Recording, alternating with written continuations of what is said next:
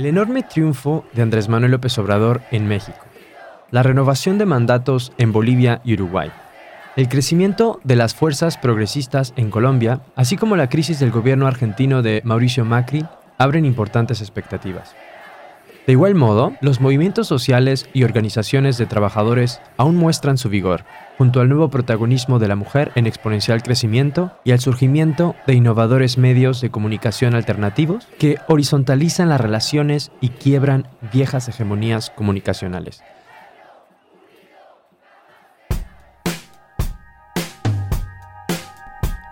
Buenos días, muy buenas tardes, muy buenas noches, dependiendo del lugar donde esté usted escuchando este podcast. Mi nombre es Alexis Angulo y le quiero dar la bienvenida a este, su programa, desde Polonia, en español.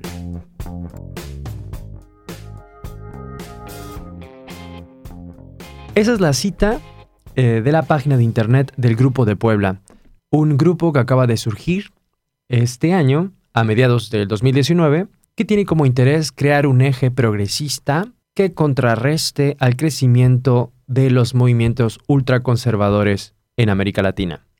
Muchas gracias por estar en una edición más de Desde Polonia en Español. El día de hoy está con nosotros María Gabriela Vázquez de Chile y obviamente, bueno, Max Bober. A Max Bober no lo voy a presentar. Buenos días, buenas noches y buenas tardes. Permítanme presentarles a María Gabriela Vázquez. Ella es de formación abogada y tiene una historia muy interesante en cómo empezó a interesarse en Polonia. Hola, hola, muchas gracias por la invitación. Siempre un gusto.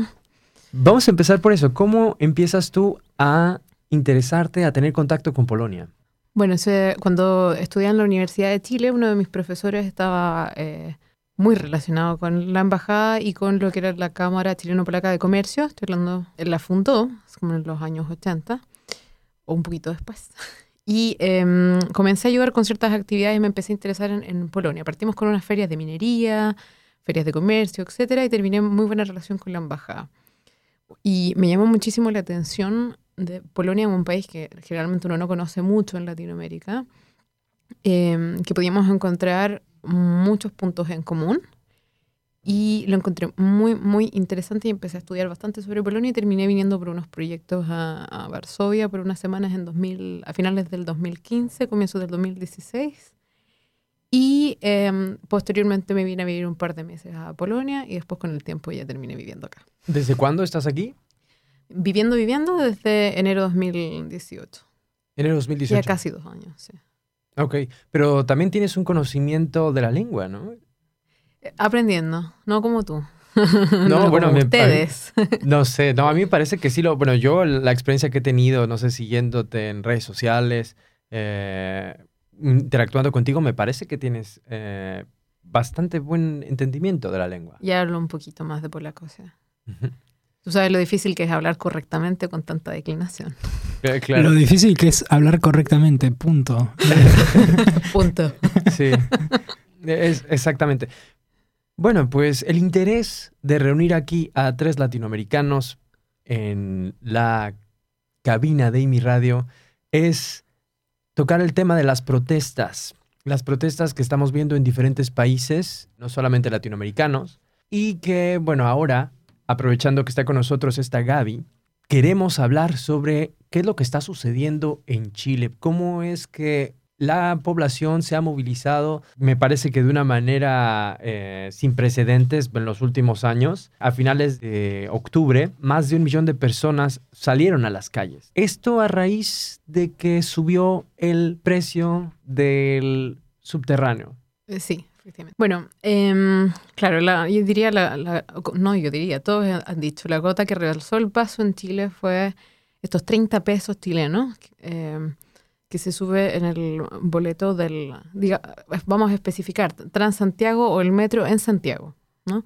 Santiago en este momento tiene casi 8 millones de habitantes, por tanto, tiene casi algo así como el 60% de la población vive en Santiago, tremendamente centralizado. Por tanto, la medida afecta a una gran parte de la población. Em, ahora, esto, como dice en todos lados, ahora no son por los 30 pesos, sino que son 30 años. Ese es el lema que ha salido últimamente. Entonces, eh, aclaremos que el transporte en Santiago particularmente es muy, muy caro, siendo Chile uno en comparación con los, con los salarios, ¿no? Eh, es uno de los países más caros del mundo, donde se paga prácticamente cada vez que te subes, no hay tarjeta mensual, no hay tarjeta diaria. Cada vez que tú usas, pagas cada vez más, ¿no? Es un, em, un dólar 13 aproximadamente. Y em, se subió a 1.17, ¿no? Se iba a subir. Entonces ya esto estalló con em, estudiantes que decidieron protestar contra esto, que si bien la medida no los afectaba, más bien se ven afectados con todo lo que ocurre. O sea, la gente dice, bueno, los estudiantes no se veían afectados porque el boleto estudiantil no subía. Sin embargo, eh, recordemos que los estudiantes viven en las mismas familias con gente que no es estudiante, todo eso, es- eso baja del, del- del ingreso de una familia, etcétera. Entonces, efectivamente también se ven afectados por esto, ¿no? Y deciden evadir eh, masivamente el metro. Y así parte, este es el comienzo, unos hay unos videos fantásticos de, de esta situación. Y esto comienza a generar una, yo diría una bola de nieve, donde no solamente ya se habla del problema con el metro y lo caro que es el costo de vida en Chile, sino que se empieza a hablar de todo lo que está ocurriendo y todo lo que no se ha arreglado en Chile, ¿no? Entonces estamos hablando. Un costo de vida carísimo, sobre todo en Santiago, para que hablar de las regiones donde a veces ni siquiera hay regiones totalmente olvidadas, ya que es un, país tremendamente centralizado, eh, donde la electricidad se subió hace un tiempo atrás, donde las pensiones son pésimas, donde la educación es carísima, aunque tú estudies en una universidad pública, que eso no cambia el hecho de, que esto sea gratis o no sea gratis, esto es absolutamente distinto. Em, donde un, un año en la universidad pública puede tranquilamente ser 5.000 euros al año, ¿no? Estamos hablando de 500 euros mensuales y el eh, sueldo mínimo en Chile está bastante por debajo de eso. O sea que es un sistema en el que para estudiar en la universidad uno tiene que tomar un crédito o endeudarse para poder eh, Efectivamente, o sea, pagar si, la carrera y luego trabajar toda su vida para... Claro, son unos créditos terribles. Entonces, o sea, ahora ya se ha um, ampliado un poco la gratuidad, pero entonces se dan becas, pero esto, esto obviamente no resuelve el problema en absoluto. Y, y precisamente esto de los créditos es otro problema que ha sido un punto importante en las protestas de hace muchos años, ya que um, existen dos, más de dos créditos, pero los principales son, por ejemplo, el, el crédito de Conaval del Estado y el crédito del Fondo Solidario, por ejemplo. Entonces, estos créditos, ya para no entrar en tanto detalle, eh, las, las, tasas de interés eran bastante altas, se rebajaron hace un par de años atrás de 4 al 2, pero tú puedes tranquilamente salir de la, de la carrera y terminar debiendo mucho más de lo que costaba dos, quizás dos o tres veces el valor de tu carrera. Y esto se paga en 20 años, por ejemplo. Entonces vas en la, en la cuota número, no sé, 500 y, y no has todavía pagado la carrera, ¿no? Y como hubo un boom de universidades, entonces mucha gente estudió, mucha gente no ha terminado y termina igual con una deuda tremenda que evidentemente eh, ya luego no puede pagar, ¿no? Y con un sistema que es macabro, porque de olvidar, por ejemplo, no, no pagar una tercera cuota, se aplican cláusulas de aceleración. Entonces la gente termina con la deuda completa siendo cobrada y juicios que después te inhabilitan para trabajar en ciertas eh, posiciones, etc.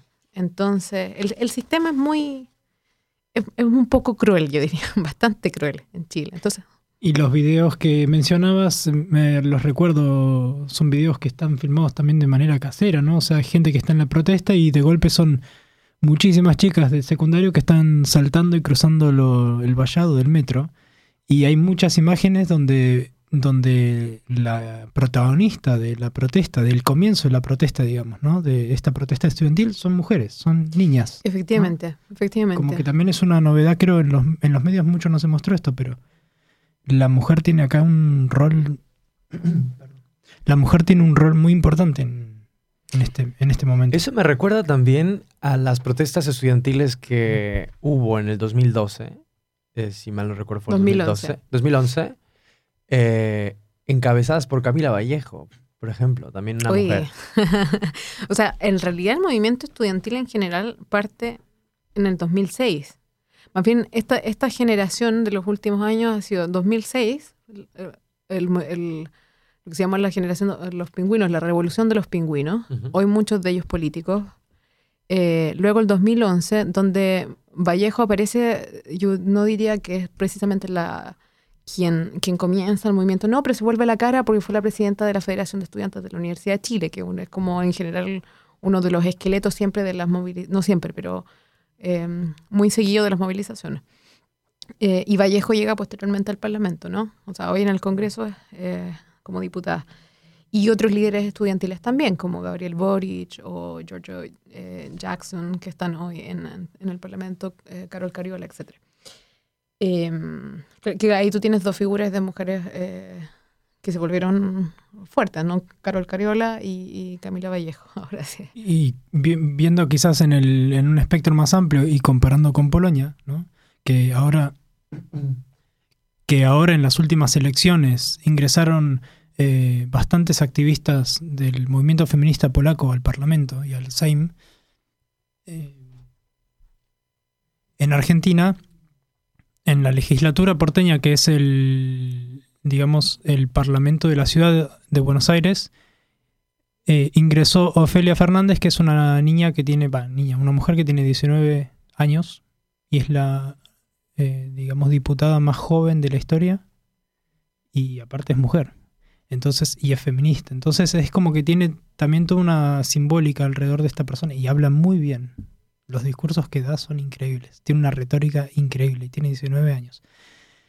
Entonces creo que en Latinoamérica, sumando ¿no? la situación de Chile, Argentina con respecto al rol de la mujer en la política es bastante, eh, digamos, innovadora con respecto a Polonia o a Europa, ¿no? Donde quizás aparece Greta Thunberg en, como, como, digamos, como referente del, del movimiento de los estudiantes ante, ante la crisis climática, pero también hay muchos exponentes en otros países, quizás periféricos, ¿no? Al- a la centralidad de- del hemisferio norte que no son tan visibles.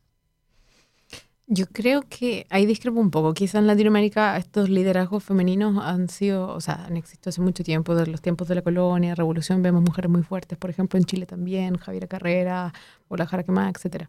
Pero mm, eh, quizás ahora, por ejemplo, en Polonia, están empezando nuevamente las mujeres a aparecer en política, pero hay un movimiento muy, muy interesante, un grupo que se llama Entusiastki, o las entusiastas, que es 1830 y algo plus, em, genera un movimiento de intelectuales y eh, que posteriormente también otro grupo de intelectuales llega al Congreso.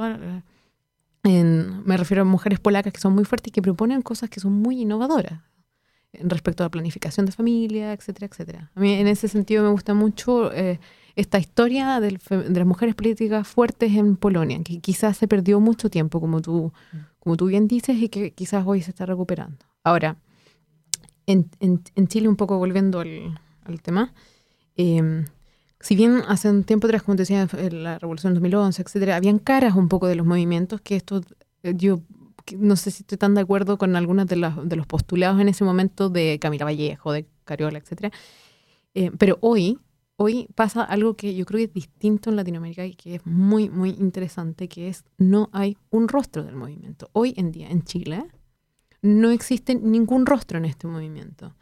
Y que fue quizás un poco distinto a, lo que ocurrió en Ecuador. ¿no? En, Ecu- en Ecuador las protestas de comienzo de octubre fueron, eh, se volvieron mucho más fuertes cuando se encabezó por el movimiento de los indígenas.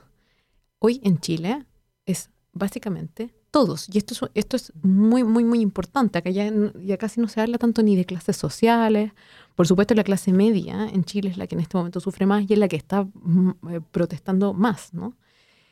Em, pero ya no tiene que ver ni con mujeres, ni con hombres, ni con, ni, ni con clases sociales, ni con, ni siquiera podría decirte con ciertos sectores económicos, porque hoy día vemos todos, desde, desde los agricultores, la minería, los profesores, los estudiantes universitarios, etcétera. Entonces, hoy esto es un punto importante en las protestas en Chile, en, Latino- eh, en Latinoamérica en general y en Chile, porque hoy ya no tienen una cara, ya no hay una Vallejo, ya no hay una Carola, ya no hay un Boric, eh, etcétera, detrás de las protestas, sino que es un país completo, no, completo, pero en su gran mayoría totalmente eh, infeliz con cuál es la situación, ¿no?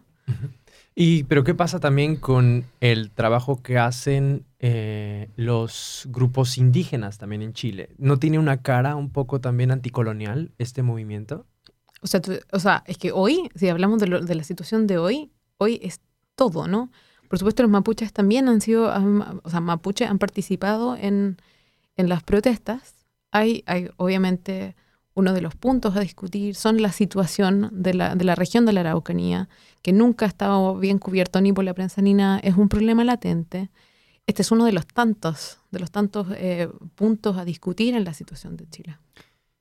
Sí, es, es increíble por ahí en medios alternativos viendo mm, que el, el- el pueblo mapuche inició, digamos, un, movimiento casi, no casi, pero iconoclasta en las últimas semanas, derribando estatuas de Pedro de Valdivia y otros próceres chilenos y con gestos muy creativos, creo, lo digo de manera un poco irónica también. eh, hay una estatua, creo que es en, de Lautaro, en Temuco, no estoy seguro, pero vi la foto, está eh, Lautaro y le ataron la cabeza de Pedro de Valdivia con alambre a la mano. O sea, derribaron la estatua de, de este conquistador, digamos, y le cortaron la cabeza de bronce y se la ataron a otra estatua de bronce que es Lautaro, que es, es Lautaro en el siglo XVIII fue uno de los, digamos, últimos grandes líderes de- del pueblo mapuche que resistió la, la conquista española, de la corona española. Entonces lo que tiene el pueblo mapuche de interesante es que es quizás el último pueblo o uno de los últimos pueblos de Sudamérica, de Latinoamérica, que fueron eh, colonizados.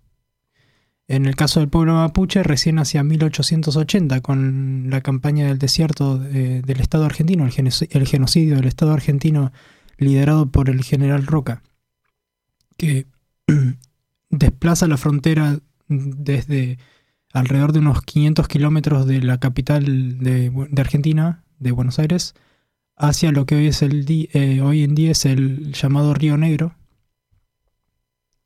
en donde se reparten alrededor de un millón de hectáreas en manos de la sociedad rural argentina y encarcelan y esclavizan a niños mm, de pueblos, distintos pueblos mapuches, porque el pueblo mapuche es bastante amplio, no, no es que es un solo pueblo, sino que están los ranqueles, los pehuenches, habían varios pueblos, eh, y son desplazados hacia lo que es la cordillera de los Andes. Eh, entonces, de ahí también salió una, un mito, una de las grandes mitologías de la construcción de- del Estado argentino es que los, te- los mapuches son chilenos y los tehuelches son un pueblo indígena argentino ¿Qué cuando, problema? cuando está reconocido por la ONU por, e incluso por la, por la Constitución Argentina de 1994, reconoce que los pueblos originarios son pueblos preexistentes al Estado moderno. ¿no?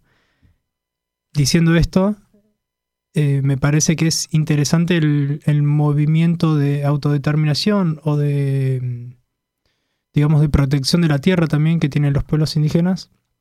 En el caso del pueblo mapuche es, es un pueblo bastante combativo y resistente. Y algo que, y con esto cierro, algo que me pareció muy interesante es que eh, los gestos simbólicos que empezaron a aparecer durante las protestas era, por ejemplo, reconocer eh, que ahora lo que le pasa al pueblo chileno es lo que ya le venía pasando al pueblo mapuche los últimos años o los últimos siglos. Entonces hay como una especie de traslado en la represión de los carabineros, del ejército, contra el pueblo chileno, de golpe el pueblo chileno se reconoce como nosotros también, ustedes son víctimas, nosotros estamos sufriendo nuevamente lo que ustedes nuevamente están sufriendo. Es para mí impresionante ver esas imágenes de cómo las personas, a pesar de la represión, caminan, se sienten unidas y están dispuestas a, enfrentarse a esa violencia que está viniendo de, por parte del Estado. Eh, ¿De dónde viene esa motivación? ¿no? Yo creo que mm, tú tocaste, ustedes acá tocaron un punto tremendamente importante. Uno, yo creo el eh, bueno, to- todo este, abuso, digamos, que se ha dado por parte de, de las fuerzas policiales, etcétera, eh, surge de un descontrol también por eh, el, gobierno chileno. Se ve en una situación en que ya no sabe cómo controlar los primeros episodios que, de- que aparecen de incendios, ¿no? Porque se quemaron eh, estaciones de metro, se quemaron buses, comenzaron a aparecer situaciones mucho más violentas de las que había ocurrido en Chile en muchísimo tiempo. Entonces el gobierno se no- pierde el control con una, yo diría, quizás una inexperiencia ante esto y eh, entonces declarar el estado de emergencia, enviar a los militares a la calle, que es un trauma, obviamente que tiene no solamente Chile, yo creo que Latinoamérica tiene un trauma, aunque fuera o no fuera, eh, por ejemplo, cuando los militares estuvieron para el terremoto, es un trauma igual para la gente. O sea, no, no, hay, hay, un, hay que tener una delicadeza con esos puntos, yo diría, en, en Latinoamérica.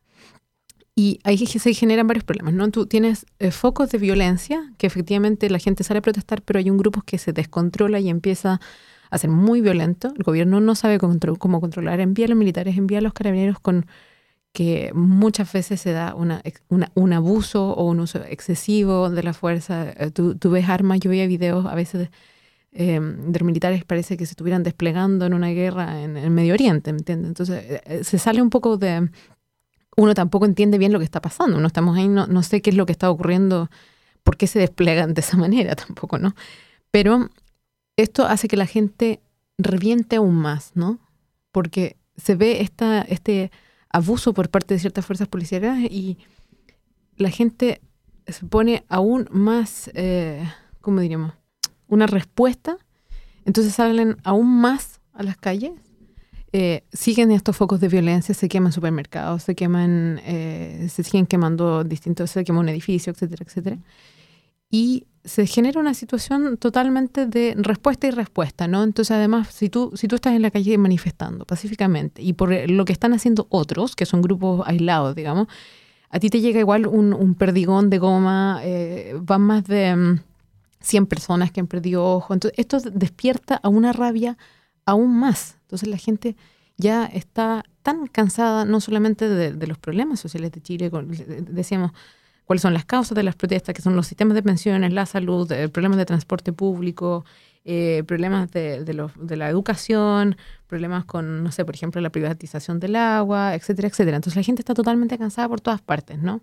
Y además de eso, te quieres manifestar y por, por situaciones aisladas, ah, por ejemplo, gente de la Cruz Roja ha terminado con eh, perdiendo la vista de un ojo por un perdigón de goma eh, de la Cruz Roja.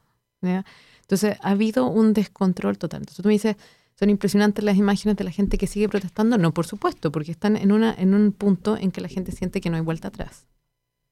¿Ya? En que si han, muerto aproximadamente, eh, ya creo que la cifra está entre 19 personas, probablemente más, porque las cifras no están tan claras todavía.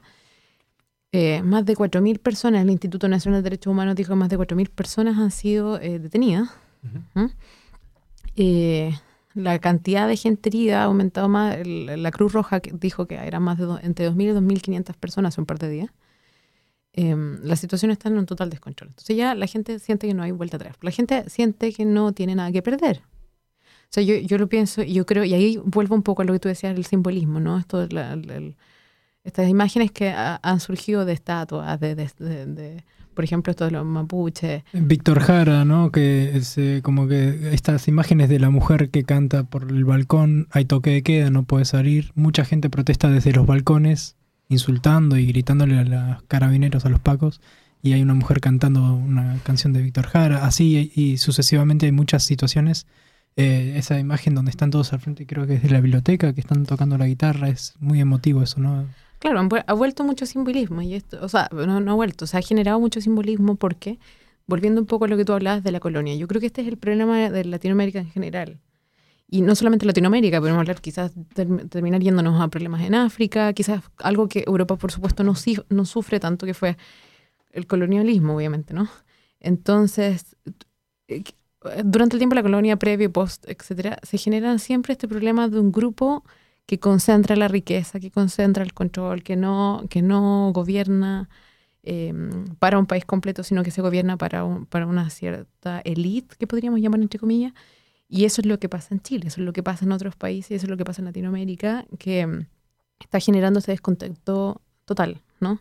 Entonces la gente dice, no son 30 pesos, son los últimos 30 años, pero yo creo que quizás incluso estoy en desacuerdo, yo creo que esto es una cosa histórica.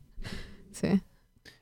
Eh, eh, vuelvo un poco a, los símbolos. Eh, me, parece interesante que, se recupera mucho lo que es la memoria histórica de, un pueblo. En el caso de Chile es sorprendente, por eso es sorprendente la manifestación, porque la gente tiene esa chispa también, más allá de la indignación y de la bronca y de, ¿no? Pero es muchísimo, muchísimo arte, muchísima gente que está como reaccionando en muchos niveles y en Argentina también existe esa memoria histórica y creo que eso eh, de alguna manera se articuló en las últimas elecciones presidenciales en Argentina, eh, de alguna manera la gente, eh, hay, algunas, hay algunos símbolos en, culturales en los pueblos que en determinadas situaciones se, se reactivan.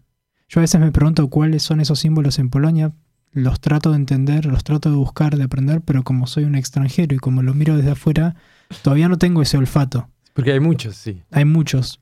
Estoy pensando en la solidaridad, ¿no?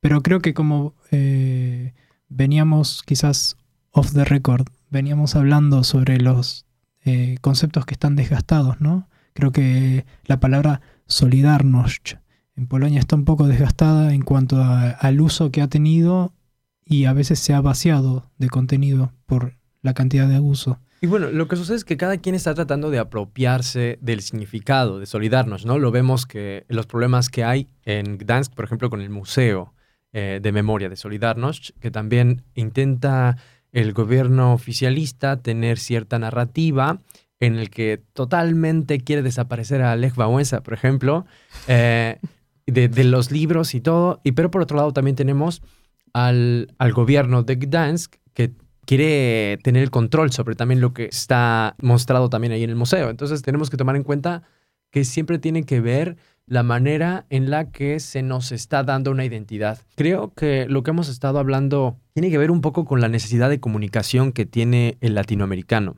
Y quizá no únicamente latinoamericano, porque hablamos sobre esas destrucciones de los monumentos coloniales en Chile. Eso también un poco me recuerda al monumento que está en España, en la ciudad donde nació Hernán Cortés, donde está Hernán Cortés eh, pisando una cabeza, ¿no? Y esa cabeza, pues aunque muchas personas lo han querido eh, identificar de diferentes maneras, interpretar como que es un dios eh, prehispánico, lo cual entonces legitima la existencia desde su punto de vista de ese monumento, también puede recordar a la cabeza, puede recordarnos la cabeza de una persona eh, prehispánica, ¿no? De una persona que habitaba la tierra antes. Entonces, siento que eh, nosotros, me puedo remitir también a la cita eh, que he dicho al principio de este programa, pues estamos viendo aquí una necesidad como de destruir o de construir aquí dice, ¿no? Quebrantar viejas hegemonías. Yo creo que eso es lo que tenemos los latinoamericanos, o que tiene Latinoamérica en general, que, bueno, se nos dice, ya tienes que superar ese colonialismo, ¿no? Ya, mejor ponte a trabajar. o no sé, ya, ya, supéralo. Pero es que eso es algo que no se supera así nada más, ¿no? Sino que necesitamos todo un proceso terapéutico, yo creo, para poder hacer eso.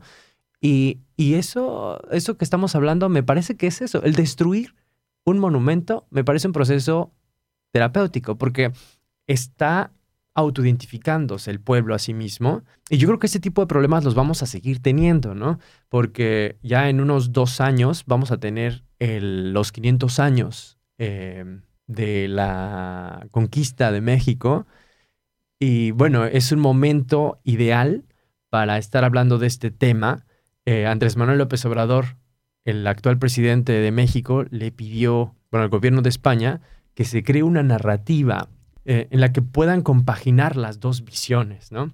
Mientras tanto, también tenemos aquí, por ejemplo, al embajador de España que escribe una columna en un periódico polaco en el que enaltece el rol de España en llevar el cristianismo en su rol durante el colonialismo a América Latina.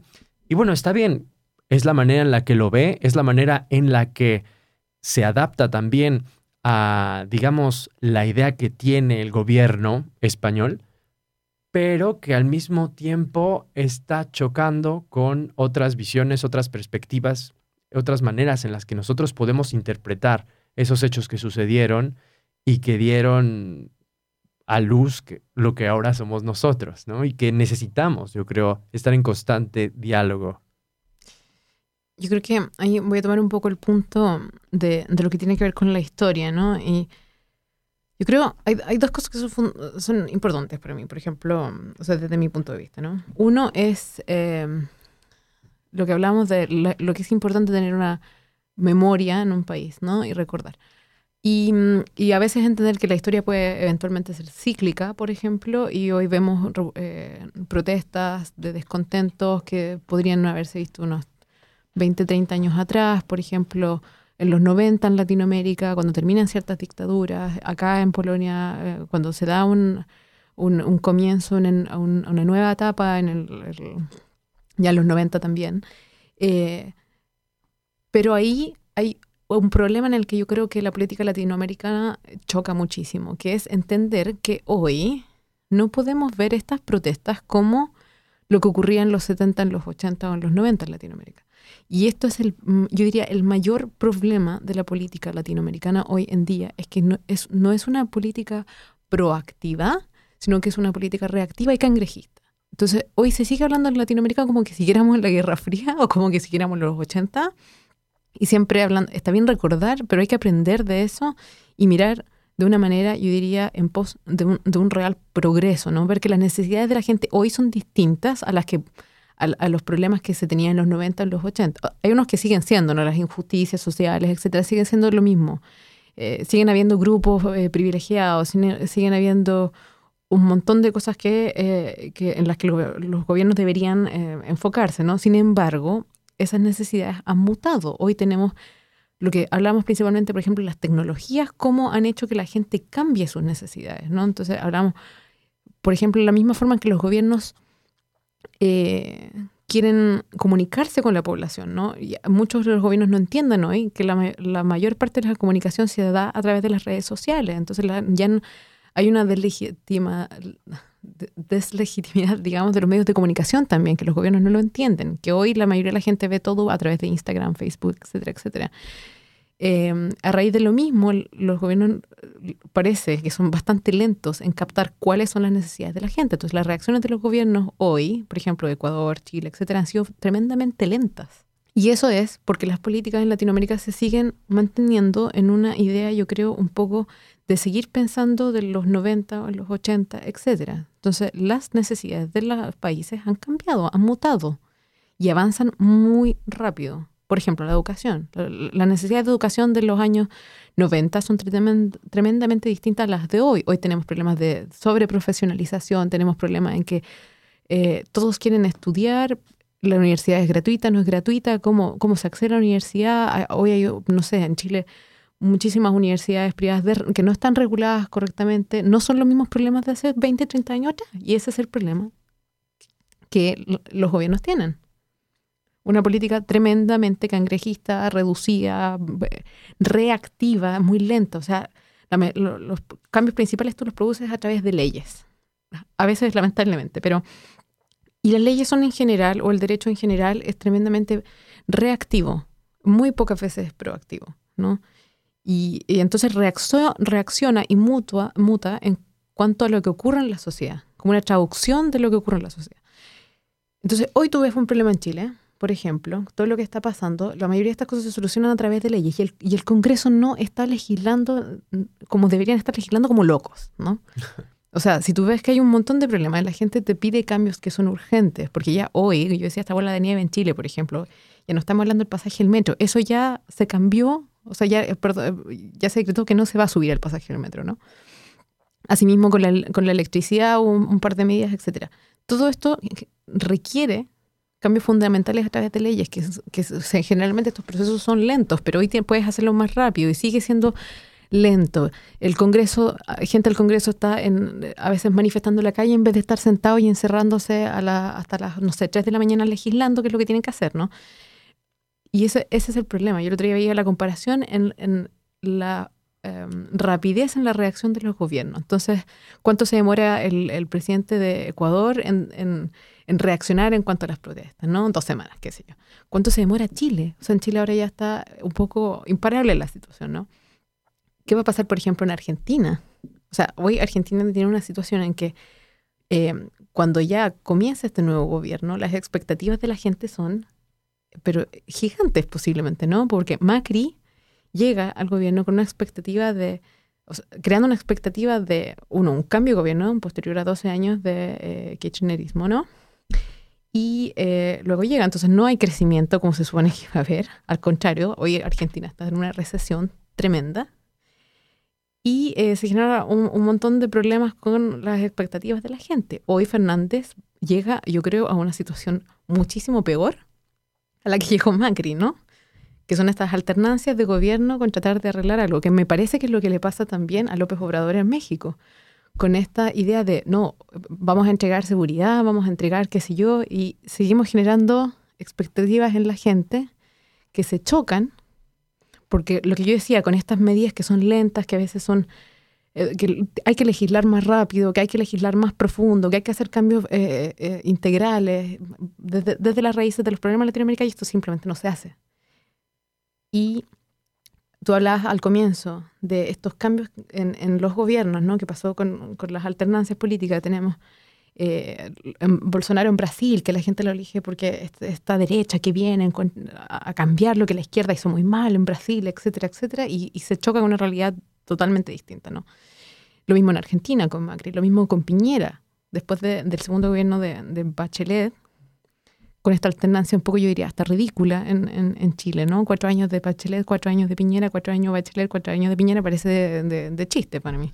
Pues como aquí, ¿no? Hubo dos periodos en el que estuvo eh, Plataforma Cívica y ahora regresa PIS, ¿no? Y totalmente, bueno, me parece que PIS ahí se está gobernando demasiado rápido. PIS realmente está implementando todas esas políticas, todas esas propuestas que dice, lo hace demasiado rápido. ¿Has notado eso? Ah, Por supuesto que sí, desde que entró PIS, pero ahora son discutibles, sin duda. Ah, claro, sí. Pero claro, cuando, cuando entran, ganan la mayoría en el 2015, lo primero que hacen son reformas al Tribunal Constitucional rapidísimas, eh, como yo insisto, totalmente discutibles, pero vamos a hablar de, de la rapidez de la legislación.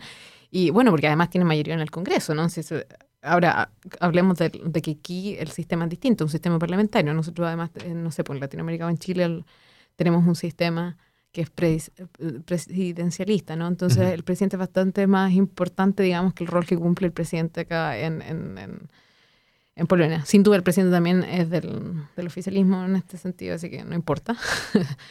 eh, han, pero tú tienes razón, o sea, han legislado como locos acá.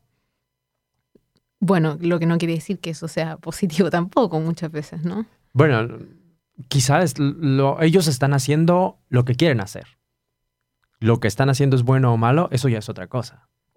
No, claro, lo han hecho. Efectivamente, una mayoría en el Parlamento eh, y con un presidente que no va a generar un veto, lo hace. Además, estamos hablando de el modelo chileno, el gran modelo chileno que muchas veces es mostrado como el modelo exitoso Tal es el caso de Macri, el presidente actual, eh, porque el electo es Alberto Fernández. Alberto Fernández, así es. Que muestra al modelo chileno como un ejemplo. Sí, así es, eh, pero no sé si lo sigue pensando de esa manera a raíz de las últimas circunstancias, ¿no? De la devaluación argentina y de, de las manifestaciones de la, y de la represión que hay en Chile. Según la Deutsche Welle, el diario, el medio alemán, el pasado 8 de octubre el presidente de Chile, Sebastián Piñera, habló de que Chile era un verdadero oasis con una democracia estable. Durante ¿Sí? la jornada del 20 sí, durante la jornada del, del 20 de octubre anuncia en cadena nacional estamos en guerra contra un enemigo poderoso, sacando al ejército a la calle a reprimir a civiles, a reprimir y con todos los números que hablamos anteriormente de, del Instituto de Derechos Humanos y de la Cruz Roja y del Amnesty International y todas las cifras que hay hoy en día, no solo represión, sino que también hay un número de acciones judiciales. Yo aquí tengo eh, relevado por el Instituto Nacional de Derechos Humanos 167 acciones judiciales por excesos cometidos en las protestas, incluyendo 5 por homicidio, 120 por torturas, que incluyen violencia sexual, además de recursos de amparo, que son de gente desaparecida. Y muertes. Y muertes. O, los recursos de amparo también son, eh, por ejemplo, cuando existen violaciones de los derechos humanos en la, durante las detenciones, por ejemplo, ¿no? Y son, son um, eh, un poco distintos, yo diría, los recursos de amparo a lo, a lo, que se entiende en las otras legislaciones como recursos de amparo, ¿no? Pero, pero um, sin, sin, irme al detalle de derecho acá, tienes eh, toda la razón. Yo creo Piñera, el problema, uno de los mayores problemas, yo diría, de este gobierno es una cantidad de expresiones poco felices, como decimos, eh, como esta, ¿no? Uno hace y un par de días después estamos en guerra. O sea, yo creo no, no corresponde que un presidente con un problema interno eh, se exprese de esa manera, ¿no? También no solamente Piñera dijo estamos en guerra y luego tuvo que, eh, obviamente, cambiar dicha expresión, eh, que fue un poco hacer el ridículo, lamentablemente. Pero mm, por otro lado tienes, no sé, expresiones que se hicieron muy conocidas como la de los ministros diciendo, bueno, si quieren pagar menos, entonces levántense un poco más temprano. Yo creo que es un problema y, y ha sido así, ¿no? hay un problema comunicacional también muy, muy fuerte. Yo honestamente no sé quiénes son los asesores, no sé si hacen caso a los asesores tampoco. Sin duda este gobierno tiene un problema también comunicacional muy fuerte. Y yo creo que la rabia de la gente eh, también ha explotado aún más por expresiones poco felices, como decía yo. Que si estamos en un problema que es bastante serio y hayan expresiones un poco ridículas, desconectadas de la realidad, cualquiera, cualquiera se molesta, encuentro yo, ¿no? Tomárselas con, con seriedad una situación del país. Ahora, volviendo un poco a lo que tú decías de Macri, de Chile como un em, ejemplo, bueno, yo creo, esto es lo que yo no me canso de leer un poco las noticias, que siempre como Chile, que era el modelo, el oasis, ¿no? Que ahora salió como, esta frase ya se volvió casi eh, un, un, cliché en los medios de comunicación internacionales, ¿no? Tenemos un problema en la democracia del oasis, digamos, en Chile. Eh, en esto, sí, que era Chile, digamos, en Latinoamérica. Em, Chile es un país, un país de mucha apariencia, yo diría. Entonces, tú tienes problemas que están arraigados en, y que han sido cubiertos por eh, cifras macroeconómicas, ¿no? Chile tiene un crecimiento que hasta hace un par de años estuvo bastante estable, bastante alto. Em, lidera, no sé, la seguridad a nivel de Latinoamérica, la gente se siente mucho más segura en Chile que en otros países de los alrededores, etcétera, etcétera. Entonces es un país de muchísima apariencia, de cifras muy buenas, de, un PIB alto, etcétera, etcétera. Eh, pero esto ha sido eh, a costo de generar otros problemas como hay, un crecimiento muy grande, lo que no quiere decir que haya una equidad en la forma en que se distribuye las, riquezas del país. Volvemos al punto que yo decía que en Latinoamérica en general todo los países en distintas formas, cada uno con sus, propias, con sus propios eh, procesos políticos, pero han llegado al punto en que la mayoría de las riquezas de los países latinoamericanos se han concentrado en ciertos grupos, ¿no? Insisto, cada país con distintas historias, la de Argentina distintas que la de Chile. Entonces, los grupos económicos en Chile, muchos de ellos beneficiados durante eh, la dictadura de Pinochet con en distintas leyes, muchos acusan a la misma constitución, que bueno, efectivamente puede ser en, muchos casos el, eh, la base para que esto se haya dado, otras leyes que beneficien, hoy la privatización del agua, por ejemplo, que es un punto discutido porque el agua es privada en Chile, que no es tan así, o sea, si hablamos puntualmente no es que el agua sea privada, es un bien eh, de uso público, pero lo que sí es privado son los derechos para, eh, podríamos decir, los, derechos sobre el uso del agua, ¿no? Para no entrar en, en detalles tan legales. Em, entonces, sí, sí, hay grupos beneficiados hoy con, con las AFP que se llaman en Chile, por ejemplo, que son estas empresas que son las administradoras de fondos de pensiones. Que el, podemos, podríamos discutir cuatro días sobre el sistema, si, si está bien, si no está bien, etcétera, pero lo que sí hay son empresas que generan ganancias que son ridículas a través de comisiones, em, que sin duda hay falta de regulación.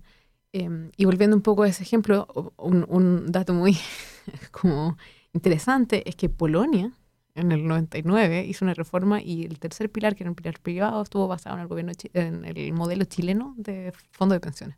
Entonces aquí es donde Polonia tiene que poner atención, ¿no? Sin duda, y esto, esto es un, tema histórico. Volviendo un poquito, nos vamos un poquito más atrás, vamos, vámonos a los, a los 70 y a los 80. Entonces Chile, que son las raíces de muchos problemas de hoy. Entonces eh, Chile como, como rata blanca que dicen del neoliberalismo, y podemos discutir también, pero con los Chicago Boys la aplicación de ciertas eh, políticas económicas, en, primeramente en los 70 y plus, ¿no? posterior al 73, por supuesto, que eh, generan muchos problemas. La terapia de shock en Chile eh, genera posterior, revienta con una, con una crisis financiera, no solamente a través de, estas terapias aplicadas, sino que con otros, con el contexto internacional, ¿no? latinoamericano en el 80, 82, 83, etcétera. Y después en el 85 en adelante se empiezan a aplicar otro tipo de medidas también a través de los mismos Chicago Boys. Vigi tenemos acá también como cara de ciertas políticas. Y, em, y así sucesivamente, ¿no? Muchas de esas cosas siguen hoy, eh, como yo decía, en, en, las leyes en Chile que siguen vigentes, ¿no? Ahora, cosa, cosa simpática. Eh, cuando, cuando en los 90 Polonia comienza a aplicar Balcerovich, el plan Balcerovich, que fue guiado por, em, o sea, Tadeusz, Tadeusz Mazowiecki le pide a, a Leszek Balcerowicz que eh, se haga un poco cargo de todas estas políticas económicas. ¿no? Entonces se, se mm, invita, por ejemplo, a Jeffrey Sachs, también de Estados Unidos. Tenemos una historia un poco parecida con lo que pasa con Chile, ¿no? en los 70 y en los 80. Y comienzan a aplicarse distintas medidas eh, económicas, de políticas económicas también, muy similares a las de Chile, con un comienzo muy, muy parecido. Cuando en Chile se empiezan a aplicar muchas de ellas, hay un 600% de inflación, en Polonia también había un 600% de inflación, se hace cosas muy parecidas como por ejemplo la liberalización de los mercados, empieza a generar una privatización, em, que, que, ahí está un punto muy, muy interesante y es donde Polonia sin duda tiene que seguir poniendo atención a lo que, a lo que es positivo y negativo en Chile. La privatización en Chile fue excesiva y la privatización en Polonia fue bastante menor a lo que fue en Chile. Una de las cosas que, que se puso atención, eh, Polonia puso atención, fue la experiencia de países latinoamericanos. Recordemos que Jeffrey Sachs, por ejemplo, había estado en, en los procesos en, Bolivia. Y también se pone atención a un poco la experiencia chilena. Entonces, si tú te das cuenta y te pones a analizar cuáles son las medidas aplicadas, te vas a dar cuenta que Polonia, posterior a los 90, no tiene una crisis financiera, ni siquiera en el 2009. Entonces, hay ciertas medidas en Polonia que se aplicaron poniendo atención a la desde los 90 a las experiencias latinoamericanas también, para evitar errores que se habían cometido durante eh, todos estos cambios en, el modelo económico en Latinoamérica. Y eso se puede seguir viendo y poner atención hoy, qué es lo que pasa hoy. ¿no? Yo decía en el 99, Polonia trató de copiar un poco el, pilar, tenía un tercer pilar, que era este pilar privado que estaba basado en el modelo chileno en el 99, pero posteriormente con la reforma en el 2000 eh, y algo, no me acuerdo con certeza ahora, en dos reformas distintas finalmente se elimina eso del, sistema de pensiones polaco. Para bien, para mal, no me atrevo a, opinar sobre eso. Sin embargo, eh, Chile sí fue eh, modelo en algunos sentidos, ya sea positiva o negativamente, para políticas económicas en un lugar tan, tan, tan lejano como Polonia. Y con este nuevo gobierno, Chile continúa así eh, siendo como un modelo, por ejemplo, para los polacos? Yo creo que hoy Chile tiene que ser un modelo para saber qué es lo que hay que arreglar con rapidez. Em, yo creo que un modelo no simplemente, no, no quiere decir siempre un, país a copiar, ¿no? sino que un modelo a entender qué es lo que tú tienes o no tienes que hacer. Entonces, un país que solamente se base en, en, presentarse internacionalmente con medidas macroeconómicas, obviamente es lo que primero atrae todo el mundo, cuánto, cuánto es tu GDP, cuánto es tu, qué sé yo. Eh, pero la experiencia es que un país que solamente se, busca crecer a través de, todas estas medidas y demostrar simplemente cifras sin conectarse un poco a la realidad de, las personas que viven en ese país. Si tú hablas de riquezas, tú hablas de un PIB, pero dices, bueno, ¿cómo se distribuye esto? ¿Qué pasa? Chile, cuando uno habla de Chile, generalmente habla muchísimo Santiago. Oye, pero el sistema de transporte es muy bueno, etcétera. Bueno, pero eso es Santiago. Cuando tú dices, no, pero el metro funciona, el que bueno, pero la gente habla de Santiago. Entonces, ¿qué pasa con el resto del país? ¿Cómo está el sistema de transporte? ¿Cómo está la conexión? ¿Cómo está eh, el, acceso a la seguridad, eh, etcétera, etcétera, en los otros puntos de Chile? Porque Chile no es solamente Santiago. Entonces, yo creo que la idea de, de Chile como un modelo hoy tiene que ser tomada, qué es lo que no hay que hacer o qué es lo que se puede hacer siempre poniendo atención en cuáles son las cosas que explotaron en Chile. Y lamentablemente hoy explotó eso, prácticamente todo. Si tú te, si tú te pones a googlear hoy qué es lo que la gente pide en las protestas en Chile, te vas a dar cuenta que esto, como yo decía previamente, una bola de nieve. O sea, es básicamente todo. Hay un descontento en todo. La gente ya no se siente representada en ningún sentido. ¿Y crees que podamos encontrar una analogía de esos sentimientos en el electorado, por ejemplo, de este gobierno oficialista en Polonia? Yo creo que efectivamente sí, porque los, últimos años, independiente si a mí me gusta o no me gusta PIS, yo creo que PIS trata de, de llegar a esa gente que se ha visto por muchos años olvidada, ¿no? Entonces, ahora, podemos discutir si las medidas son eh, están bien o no están bien, eso es otro punto, pero vamos a lo que la gente quiere la gente quiere sentir que los gobiernos también gobiernan para ellos. Entonces, PIS ha logrado tener una estrategia política muy interesante. Eh, yo insisto, si estoy de acuerdo o en desacuerdo, es otra cosa, pero que ha sido una estrategia que ha llegado a la gente es indudable. También eh, ya algunas personas que comentan sobre la política eh, dicen que ya no es posible, ya no va a ser posible concebir nuevos gobiernos, una plataforma cívica, por ejemplo, si es que llegara a estar en el poder, sin programas sociales, ¿no? PIS sí llegó a, hacer cambios aquí. Me parece que PIS representa para algunas personas esa, pues, ese también descontento con el neoliberalismo. Bueno, creo que un poco el avance de la ultraderecha en Europa y en Norteamérica, Bolsonaro en Brasil, que obviamente es la ultraderecha, un, digamos, una persona que, que es electa en un sistema democrático que avala la- una dictadura.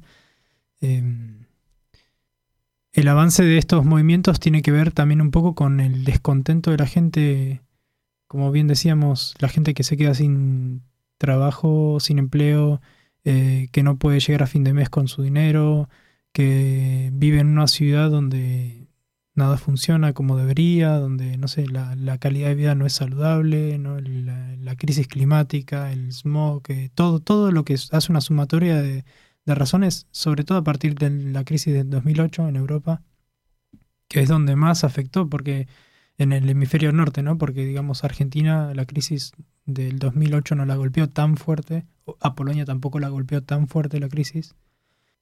Estos movimientos sociales que hay que están buscando mayor dignidad, mayor, eh, mayores garantías, se apoyan en los, digamos, cantos de sirena que propone la extrema derecha en Europa. Que son cantos de sirena porque en realidad están detrás legitimando odio, legitimando eh, reducción, reducción de libertades civiles, conseguidas también por la misma lucha en las calles durante el Mayo francés en adelante.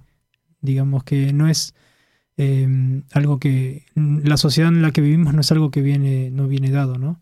Viene a través de muchas luchas sociales, muchos de los derechos que tenemos. Em, yo creo, y ahí hay un punto que quisiera aclarar, a lo mejor. Em, también tener en cuenta que la derecha latinoamericana es, es distinta a la derecha europea, ¿no? La derecha, por ejemplo, la derecha latinoamericana como en Bolsonaro o la derecha latino como en, eh, como en Chile, por ejemplo, tiene cosas súper distintas a la derecha en Polonia, ¿no? La derecha en Polonia refiere, tiene medidas o programas sociales mucho más fuertes que, el- que el- incluso el- los gobiernos socialistas, como, no sé, entre comillas, como el de Bachelet en Chile. O, entonces son, son distintos, son, gobiernos, son partidos nacionalistas. Como tú bien decías, muchos lamentablemente han caído en este, en esta eh, un poco política del odio y este discurso del odio. Em, y- pero son muy conservadores también desde el punto de vista de lo moral. Pero cuando tiene que ver con las medidas económicas, muchas de ellas son, no son liberales como, como la derecha en Chile. O sea, la derecha en Chile, por ejemplo, la extrema derecha en Chile es de políticas económicas sumamente liberales. Eh, ya, por eso yo decía, si volvemos un poco a, la- a esta derecha chilena de los 80, estamos hablando de Milton Friedman, o sea, total, un, total concepto de ya, ya, pero dejémoselo todo al mercado. Sí, el, para agregar una cosita más que me quedó ahí en el tintero, eh, cuando hablaba de, la ultraderecha en Europa, en el hemisferio norte, me venía a la mente un filósofo italiano, eh, eh, Bifo, es el apodo Bifo Berardi, Franco Berardi, que escribe, recomiendo un libro Futurability, que hace una lectura sobre, sobre toda esta situación en el mundo contemporáneo, en la política, y hace un- la, la clásica comparación que todos están mencionando es la comparación entre el mundo de hoy y la década del 30, del 20 en Europa. Pero él separa lo que es el fascismo del 20, el fascismo italiano del 20, que era el fascismo de los vencedores, que estaba asociado al futurismo, que era un movimiento progresista, de victoria, de conquista, ¿no? Era un viril, digamos, era un movimiento político viril. El fascismo de hoy, fascismo entre comillas de hoy, eh, es más de los perdedores. Es el de la gente que está buscando humillar. Entonces, este, humillar a los humilladores, digamos, ¿no? Entonces, el, el Franco Berardi dice, Trump, ¿por qué lo votan a Trump? Porque Trump es quien va a humillar a los humilladores. Les devuelve dignidad, ¿no? Exactamente. Y eso creo que es clave para entender, para entender también, para hacer una lectura también de lo que está sucediendo. Creo que eh, PIS, como bien dijiste hace un rato, PIS gana las elecciones quizás por una de las cosas claves que, menciona, que es vamos a devolverle la dignidad al pueblo polaco, sea demagogia, sea como sea, pero eso es lo que la gente en ese momento está necesitando escuchar, que es que le van a resolver la vida, los problemas de la vida. Eh, entonces, es muy difícil por ahí conectar con los, eh, con los problemas, digamos, con, con ciertos problemas concretos que, que existen hoy en día. Y la derecha lo está sabiendo hacer muy bien eso. Sí, yo creo que han, tocado, como tú dices, un punto, y bueno, que es un mea culpa también, ¿no? Uno dice, por ejemplo, lo que pasó con, Chile cuando Piñera salió electo, pero al final era, era, volviendo a lo mismo que hablábamos del problema de la representación o de la representatividad, la gente simplemente no se siente feliz con nada. Los partidos políticos hoy día en Latinoamérica tienen una crisis muy fuerte. La gente, volviendo, en Chile ya ni siquiera hay una cara, no hay un partido político detrás de los movimientos.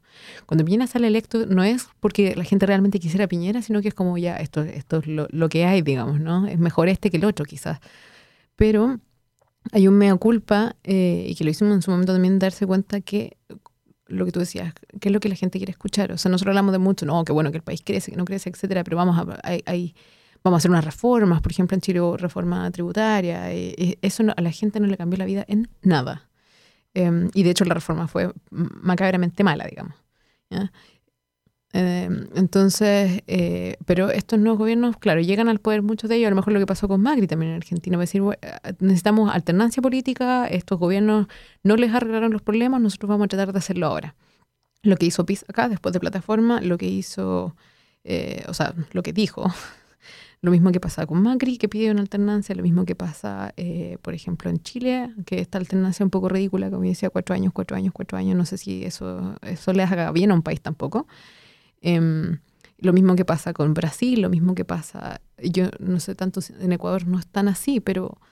Em, porque supuestamente Lenín Moreno era casi de la misma línea, ¿no? Entonces, em, pero Latinoamérica tiene ese problema ahora los partidos que han llegado al, gobierno, al, poder han sido porque no es el mejor entre los peores o porque le ha dicho a la gente qué es lo que quieren escuchar, como Bolsonaro, ¿no? Seguridad, un poco más crecimiento, vamos a eliminar los criminales, etcétera, que también fue el discurso de Piñera esta vez.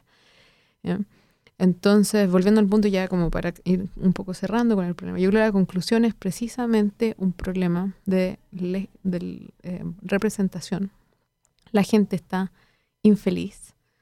Eh, esta, democracia que se supone que iba a arreglar la vida de las personas, eh, que iba a permitir el acceso a, lo que antes se entendía como un privilegio, digamos, la educación y, pensiones, una vida un poco más tranquila, etcétera. Esto era entendido como un privilegio. Ahora se supone que iban a ser algo, derechos que iban a ser tremendamente asegurados por los estados. Hoy, como bien leí un artículo muy interesante, ya no, sé si hablar de una crisis de la democracia, no sé si hablar de una crisis eh, de los partidos políticos, hablar de una crisis de los gobiernos o hablar de una crisis del Estado en, Latinoamérica. derecha o izquierda, no sé si se hicieron cargo de las cosas que tenían que hacerse cargo en los últimos 20 años. Todo fue una promesa de recuperarse post dictaduras, pero yo no sé hasta qué punto. Eso es lo que la gente y estas generaciones hoy discuten. Están muy felices porque todo lo que se supone que se iba a arreglar, pensiones, etcétera, nada se arregló. Y hoy no estamos mejor, sino que hoy estamos peor, endeudados, lo como pasa en Chile. Y podríamos hablar cuatro años sobre, sobre esta discusión. Seguiremos desde Polonia en español con esperanza. Les recordamos que nos sigan en nuestras redes sociales, en Instagram, Facebook, Twitter, desde Polonia en español. Con nosotros estuvieron Max Bober. Muchas gracias Alexis. Muchas gracias Gabriela. Muchas gracias chicos. Un honor. Los esperamos en la próxima edición de Desde Polonia en español.